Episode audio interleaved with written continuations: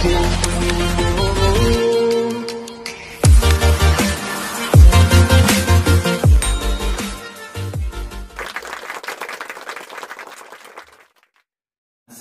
siang bersama saya Agung Suragumelar, host Beautification Podcast. Ya, tidak tergantikan. Menemani Anda selalu di rumah yang di mana Anda berada dan kita selalu sharing-sharing tentang materi motivating, coaching, parenting, ada juga Q&A yang lagi hot-hot sekarang nih. Banyak Q&A sekarang. Kenapa sih kak? Eh, kenapa sih kak? Kenapa sih deh? Eh, kenapa sih kak? Misalnya setiap uh, Q&A yang terbaru atau misalnya episode terbaru Beautification selalu Q&A karena kita memang sedang fokus we, sedang fokus melayani masyarakat via online. Jadi siapa pun bisa silakan mau bertanya silakan atau misalnya ada yang disampaikan silakan. Namun ketika bertanya jangan lupa pertanyaannya harus ada poinnya. Silakan teman-teman curhat atau viewer semua curhat di rumah silakan panjang banget tapi tentukan poin pertanyaan seperti apa. Jadi kita tidak salah paham atas pertanyaannya. Jadi seperti itu. Kalau misalnya kita menyimpulkan sendiri pertanyaannya, nanti kita ada salah miskomunikasi dan pertanyaannya tidak terjawab dengan tepat. Nah, seperti itu ya. Silakan nih kalau misalnya mau yang bertanya langsung saya di bawah link deskripsi ini ada nama WA, Telegram, apa gitu. Uh, ada juga link Beautification Podcast untuk melihat artikel, ada juga Gmailnya. Nah, kebanyakan orang bertanya melalui email sih melalui email atau misalnya melalui langsung ke uh, apa ke Google Formnya sudah ada di situ. Ya, baik, jangan malu-malu langsung ya tanyakan. Dan jangan lupa kalau misalnya yang bertanya ini kenapa sih misalnya uh, YouTube-nya sekarang lagi down gitu kan atau misalnya kuota YouTube saya sudah habis. Nah, jangan lupa nih kalau misalnya ada yang bertanya seperti itu silahkan langsung cek aja radio online di Indonesia kita sudah hadir di Spotify, RCTI Plus ada juga Google Podcast, Apple Podcast, ada Overcast, ada juga Anchor dan lain-lain. Kita sudah di sana dengan kata kunci Beyond Notification Podcast. Teman-teman langsung bisa langsung mendengar suara saya. Jadi jangan jangan kaget kalau di situ suara saya sedikit merdu ya. Baik, siang hari ini bersama dengan Pak Doni. Halo teman-teman semuanya, gimana Bung? Alhamdulillah, sehat Pak ya? Alhamdulillah sehat Setiap, selalu. setiap hari kita doakan semoga pandemi ini selesai. Amin. Tapi sekarang udah mulai turun ya Pak kasusnya? Mulai turun, mulai banyak masyarakat yang bisa beraktivitas keluar, ya kan? Iya, udah mulai normal lah gitu Ya. bisa dikatakan tidak seperti mencekam Iya, tapi jangan lupa prokes ya, iya tetap kita prokes ya jaga Pak. kesehatan kita. iya betul baik hari ini kita lagi nih pak Apa nih? iya ini dari Ibu Nurwinda Pak. Mm-mm. Ibu Nurwinda ini menanyakan tentang langsung saja bagaimana cara menumbuhkan rasa ingin berbagi pada anak Oke. mungkin berbagi di sini bisa dikatakan sedekah atau misalnya berbagi apa begitu. Iya. seperti itu sih kayaknya sekarang. Oke, jadi kalau kita ingin menumbuhkan sikap senang berbagi kepada sesama, terutama agar anak-anak kita ini mau melakukannya, itu sebenarnya sangat mudah, Bung. hmm. Kenapa sangat mudah? Kalau kita sebagai orang tua mereka sudah menjadikan hal ini sebagai kebiasaan kita sehari-hari.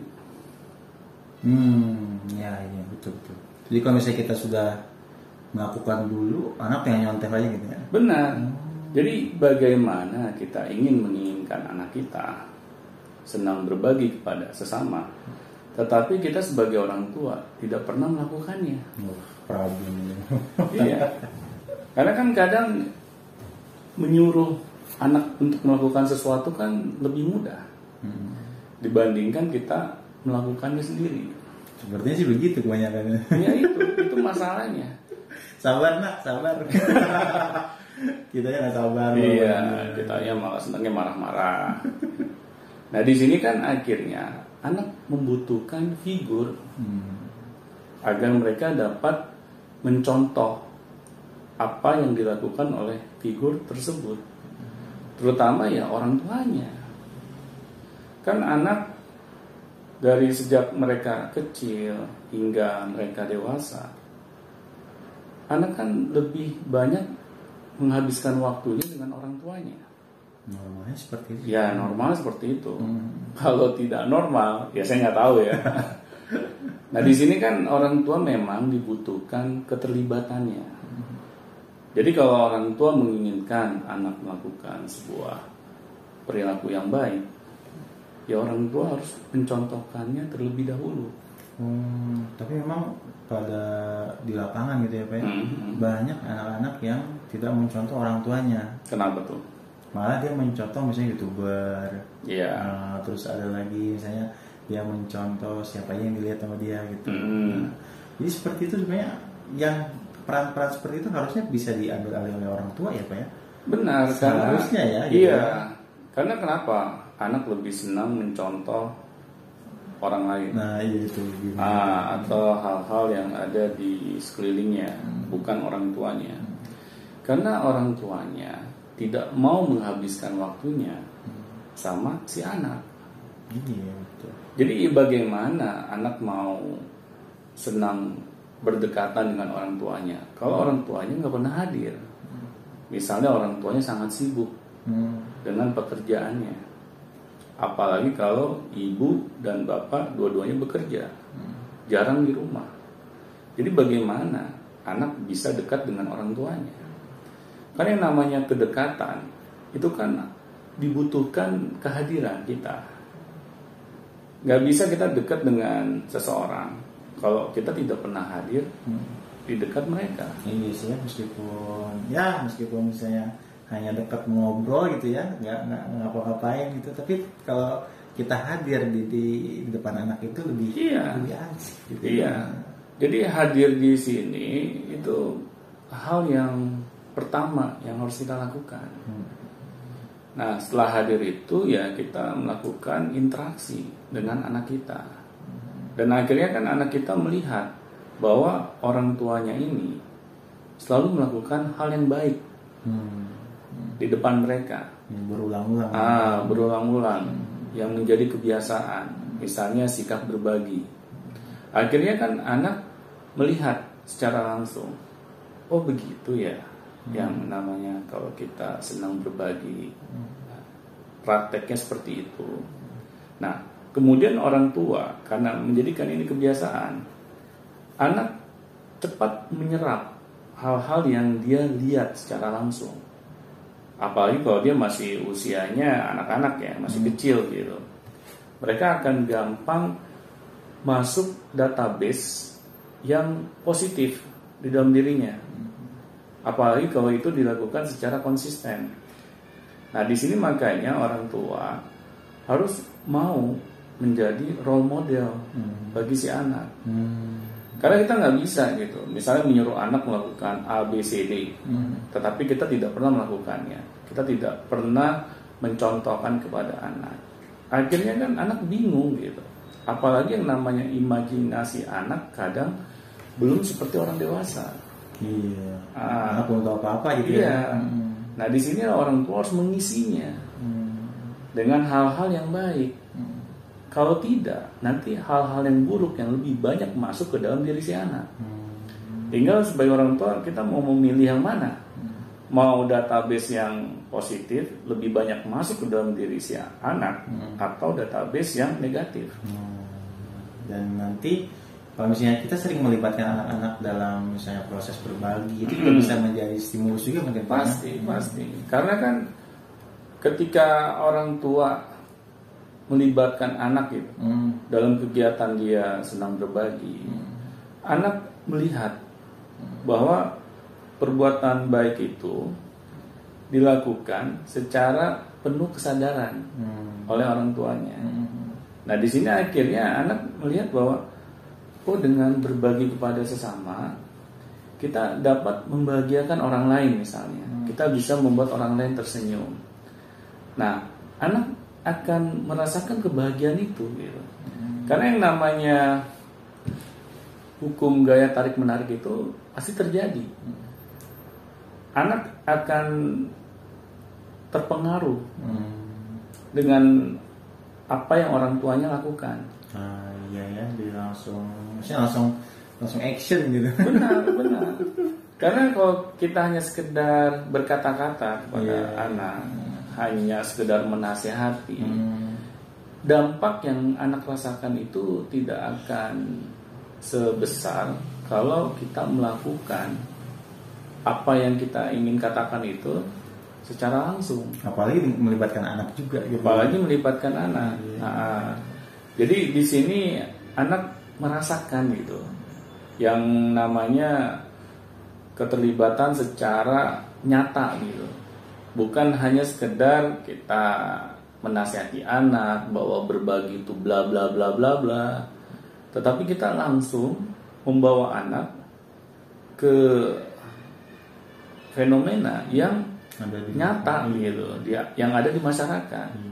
Kan enak gitu pak kalau misalnya bawa anak eh, terus kita ngeliat misalnya orang yang membutuhkan kan Iya benar. pas anaknya misalnya eh, kalau kita langsung menyontohkan misalnya Mm-mm. nah, nah orang yang membutuhkan Nah itu. silakan kamu berikan sebagian misalnya uang kamu atau kamu gitu kan Iya.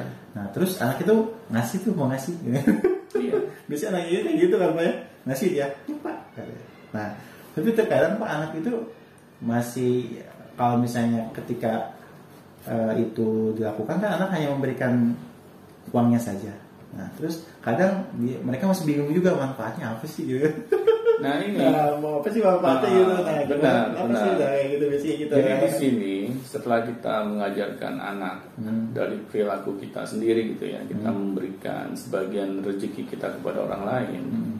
Kan anak pencontoh nih. hmm.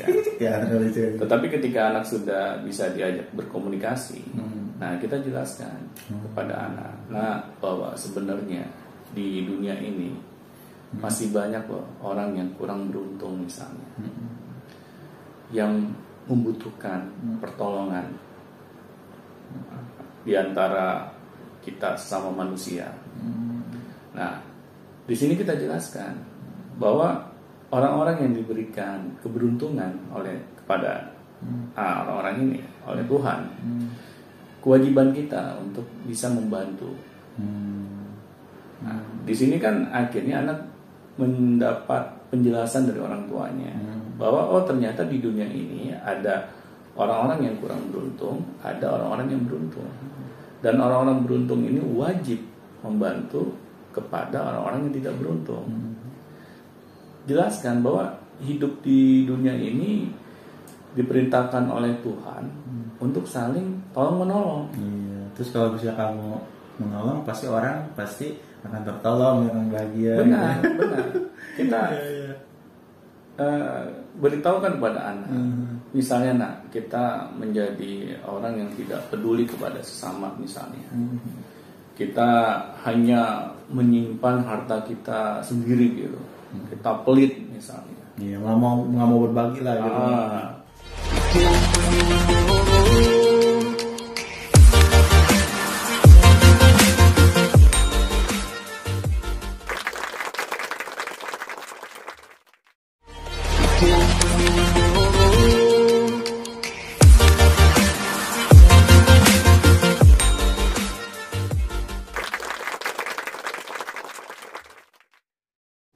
jelaskan kepada anak bahwa roda kehidupan di dunia itu berputar nak.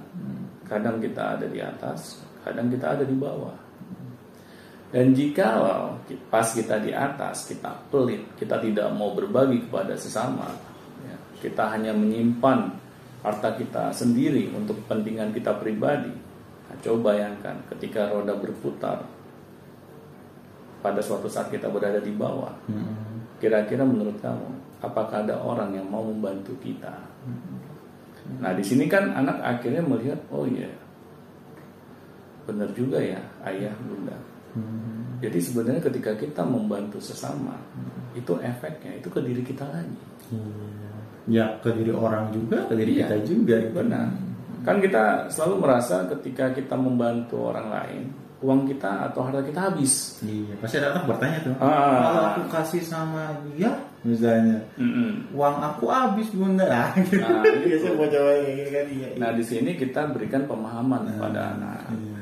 dengan bahasa yang mereka pahami juga. Kita tidak usah ngomong surga neraka dulu kepada anak gitu kan. Yang kita ajarkan bahwa pentingnya kita hidup untuk saling tolong menolong. Hmm. Ajarkan kepada anak sisi sosialnya. Hmm. Kalau untuk pahala atau reward yang diberikan oleh Tuhan kepada manusia itu bisa kita ajarkan kepada anak secara perlahan. Iya. Ah, sesuai dengan tumbuh kembang mereka. Betul. ajarkan kepada anak untuk dia peduli dulu pada sesama. Itu yang paling penting. Karena ketika kita sudah menanamkan kepada anak kepedulian mereka kepada sesama akhirnya itu akan menjadi sebuah karakter yang anak-anak kita miliki Jadi anak memiliki sifat senang berbagi. ya. benar Hmm. itu dulu karena apa karena kalau sudah menjadi karakter di dalam diri si anak akhirnya mereka akan mudah untuk senang berbagi jadi tidak usah lagi orang tuanya itu oh, marah-marahin anak untuk senang berbagi Hmm. karena sudah dari mereka kecil kita biasakan Hmm. Tetapi masalahnya kan kalau orang tua tidak mau terlibat, dia hanya menyer- menyerahkan hal ini kepada pihak sekolah misalnya. Kan pihak sekolah pernah gitu, misalnya uh, mengajak para siswanya gitu kan uh, berkunjung ke rumah yatim piatu misalnya. Dan di situ pihak sekolah melibatkan anak untuk berbagi. Hmm. Nah, tetapi itu kan nggak cukup. Hmm. Pihak Cuma, cuma ngasih ngasih ngasih doang. Benar. Dan itu di- dilakukan emang dalam hari waktu ah, yang sering gitu kan. Iya. Paling bakso kan setahun kali. Nah ya. itu itu nggak cukup gitu. Nanti konsep anak wah ternyata berbagi itu setahun sekali aja. Nah itu itu yang bahayanya. Ya kayak saya dulu gitu kan. Saya namanya berbagi gitu ya. Bayangin aja ya setiap sholat Jumat yang kita diperintahkan untuk berbagi karena momennya itu sangat apa namanya kalau di dalam agama Islam tuh sangat diberkahi lah. Saya tidak tergerak gitu untuk memberikan sesuatu yang beda dibandingkan hari-hari sebelumnya. Karena apa? Karena saya tidak paham. Tidak ada yang mengajarkan saya. Akhirnya ketika saya mendapatkan apa namanya bahwa hari Jumat misalnya adalah hari yang sangat diutamakan oleh umat Islam, saya tahunya dari orang lain. Orang tua tidak mengajarkan, pihak sekolah tidak mengajarkan, padahal saya pernah dulu belajar di sebuah sekolah agama yang seharusnya saya diberitahukan mengenai hal ini gitu kan. Saya tidak pernah diajarkan gitu. Nah akhirnya kan itu udah terlanjur ketika saya dewasa, saya tidak menjadikan hal ini sebagai kebiasaan gitu. Nah ini kan yang sangat disayangkan gitu. Ya, jadi emang nggak dibiasain itu gitu kan. Nah tapi kita tidak uh, usah menyalahkan pihak sekolah. Hmm. Di sini orang tua yang harus berperan gitu untuk menanamkan sikap ini kepada anak-anak kita. Karena kalau sampai anak-anak kita nih tidak memiliki jiwa sosial yang tinggi, yang akan disalahkan bukan pihak sekolah, pasti orang tuanya. Karena orang tuanya selama ini ke mana gitu. Iya. Jangan menyalahkan sekolahnya pak. Jangan menyalahkan pihak sekolah gitu. Ya makanya kan di sini pentingnya orang tua itu terlibat Hmm. dalam pendidikan anak-anaknya. Bukan kita mengajarkan fisika, kimia, matematika ya, Iya. tetapi hal-hal yang lain yang lebih penting gitu. Iya. Terutama karakter anak-anak kita. Berarti senang berbagi ini harus diajarkan bahwa ke anak itu bahwa senang berbagi ini adalah gaya hidup atau Iya. kebiasaan gitu ya. Kebiasaan. Karena kalau kita tidak menjadikan ini gaya hidup, Hmm. akan berat gitu Hmm. saat kita mau melakukannya. Iya, apalagi anak-anak nyontohnya kan. Benar. ya contohnya begini deh, kita nggak terbiasa memiliki gaya hidup bangun pagi. Nah, itu. Suatu saat kita mau belajar bangun pagi, berat nggak kira-kira? Kalau kita nggak terbiasa, Prosesnya lumayan. Bukan lumayan lagi saya pernah merasakan gitu. Sampai alarm mereka Iya. tidak gitu kan. Alarm nyala kita matiin, ya kan? Kita tidur lagi gitu. Nah, untuk mendobrak kebiasaan buruk itu, itu nggak semudah kita membalikan telapak tangan, bro. Hmm. Nah, makanya kita sebagai orang tua harus membiasakan sikap-sikap baik itu dimulai oleh anak-anak kita ya sejak mereka kecil gitu. Jangan ah nanti aja deh Kalau anak-anak sudah besar baru saya ajarkan gitu sikap senang berbagi ini ya sudah telat. Hmm, sebaiknya sesegera mungkin ya. Sesegera mungkin gitu. Ya contohnya kayak anak saya sejak dia kecil gitu ya. Sudah saya biasakan gitu. Saya ajarkan agar anak saya mau memberikan sesuatu kepada pengemis misalnya. Akhirnya anak saya merasakan bahwa hal itu hal yang normal gitu. Bukan hal yang aneh gitu. Karena orang tuanya sudah mengajarkannya. Dan akhirnya ketika anak saya bersama dengan orang lain dan dia melihat pada saat itu ada seorang pengemis, anak saya dengan kesadarannya dia meminta orang yang menemaninya itu untuk memberikan sesuatu kepada si pengemis. Otomatis. Otomatis. Iya. Dan saya waktu itu kaget juga gitu. Padahal bapak nggak nggak niat ngajarin begitu ya tadi. Awalnya saya ingin Mencontohkan aja, gitu. ah, mencontohkan saja gitu Iya. biar dia melihat. Tapi sa- sambil saya memberikan penjelasan juga Hmm. kepada anak sesuai dengan yang mereka pahami gitu kan. Iya, iya. Nah ternyata ketika anak itu tidak bersama dengan saya, anak saya melakukan dengan kesadarannya tanpa dia diberitahukan oleh orang lain gitu. Nah di situ saya sangat bahagia gitu. Oh ternyata ketika kita mengajarkan anak, meskipun anak kita itu masih kecil ya usianya, Hmm. dia ternyata paham loh Hmm, apa yang kita ajarkan. ah, apa yang kita ajarkan. Iya. Dan saya apa nih melihat hal seperti ini sangat disayangkan kalau orang tua yang lain tidak melakukan hal yang sama. Nah di sini makanya pentingnya kita sebagai orang tua, ayo sebuah sikap yang baik itu pertama ya harus dimulai Dari ah, kitanya dari dulu. diri kita dulu. Orang tuanya dulu ya. Ah, setelah itu baru kita tularkan kepada anak. Nanti kita akan terkejut gitu dengan apa yang anak kita lakukan. Jadi nggak ada yang namanya ujuk-ujuk. nggak ada nggak ada fenomena ujuk-ujuk tuh nggak ada gitu. Oke, terima kasih Pak Dodi atas penjelasannya. Dan jangan lupa kalau misalnya ada pertanyaan silakan langsung terkait tentang bagaimana cara menanamkan anak atau hei jangan menanamkan anak, cara menanamkan sikap berbagi kepada anak gitu. Silakan langsung tanyakan di bawah ini dan link deskripsinya dan yang lainnya silakan ditanyakan dan pasti kami akan bahas dan kami akan bahas. Baik, terima kasih. Sampai jumpa di video selanjutnya. sampai jumpa